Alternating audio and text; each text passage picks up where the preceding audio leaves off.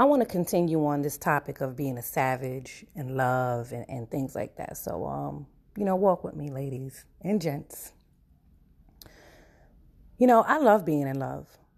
I love being loved. Hell, even when it is a lie.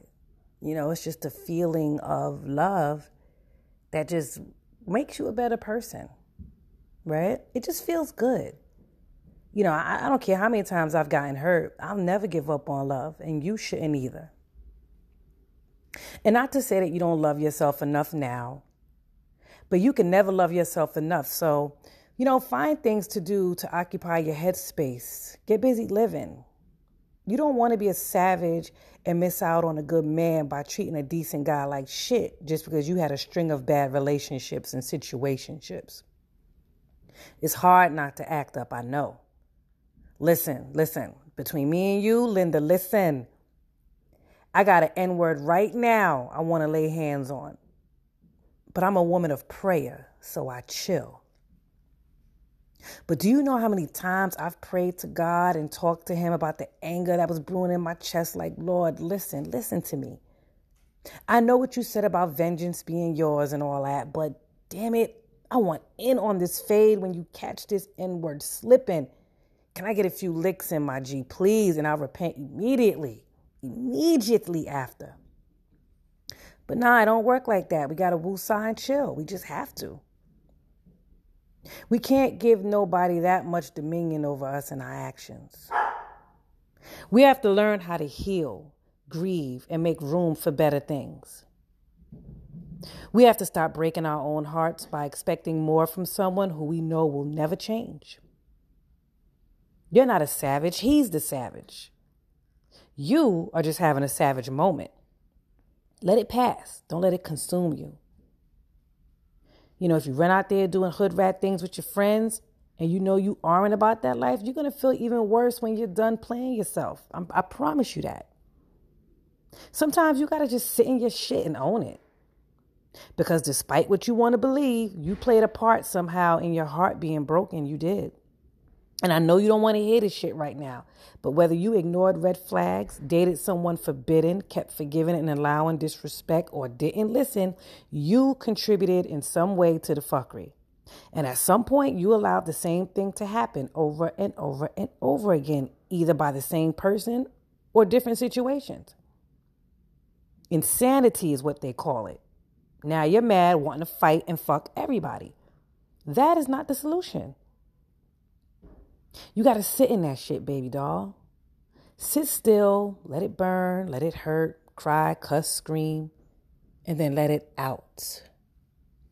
Then you have to breathe, inhale, exhale, train your mind and heart to think positive, to heal, and to pump again because nobody's going to come and save you. Ain't nobody coming to heal you. Only you can do that. And when you do, you can't allow the same behaviors that once did, that you once did. You can't do that. Now, I say this time and time again never go food shopping when you're hungry. You will wind up buying a bunch of shit you don't need. It's the same thing with men. Don't go out there looking when you're hungry. You're going to wind up dealing with a lot of bullshit you don't need.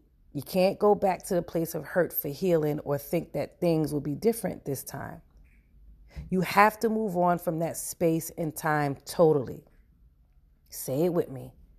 I am not a savage. I'm a beautiful woman, and I deserve to be treated nicely, nurtured, fed, loved, and taken care of delicately. Continue to bloom, sis. It's time to stop giving our bodies to men that we are ashamed of and we can't brag about, we aren't proud of, and we simply settled for during our savage moment men we met in purgatory, men we know don't mean us any good, men that don't have us on their radar for the future, men who don't ride or die for us and have our backs, men who don't build us up and want better for us, men who don't represent us and uplift us. Because guess what? While you're settling for him, he's also settling for you. There is nothing worse than being with someone who is settling for you. He feels shitty, and so he's going to make shitty decisions. And guess who he considers a shitty decision? You. That's right. And why? Well, because you're out here settling too. You see how that works? And will eventually backfire on everybody. So we got to stop kidding ourselves and wasting time with men who we know in our hearts won't be around in the next few months. We have to practice patience while protecting our peace. We can't be so quick to want to lay up under one another to get over the previous brother. We got to stop twerking for the wrong N word and absorbing the energy of these toxic men. We have to practice self control and really and truly want better for ourselves. We have to stop settling for the good and go for the great. There is greater out there, no matter how good you thought the last one was, because if he was all that good, he would be here, right? Go for the great, sis, because you are great. You have to teach these men how to treat you by how you treat yourself. We got to stop wasting so much time correcting a mistake because we don't want to hear, I told you so. Because there's always someone around ready to tell you that they told you so. You know what I mean? We have to own our shit, dust our shoulders off, and keep it moving. There is so much courage and growth in owning your mistakes and pushing past it. It's so beautiful on the other side.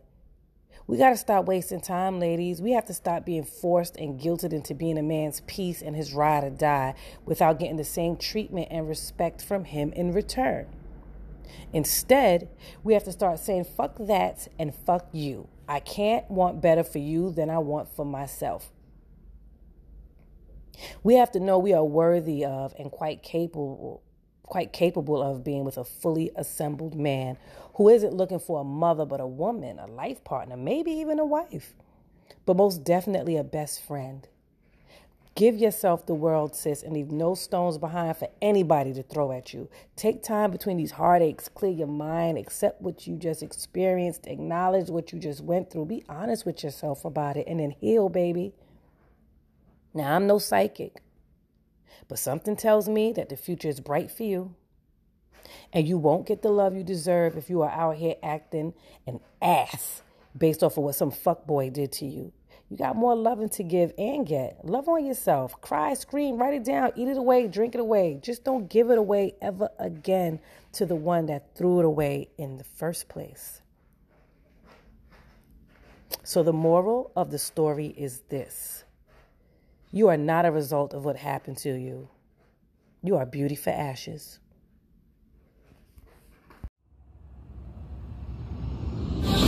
You are now tuned in to Conversations with Yaya with your host, Ayana Yaya Ellis.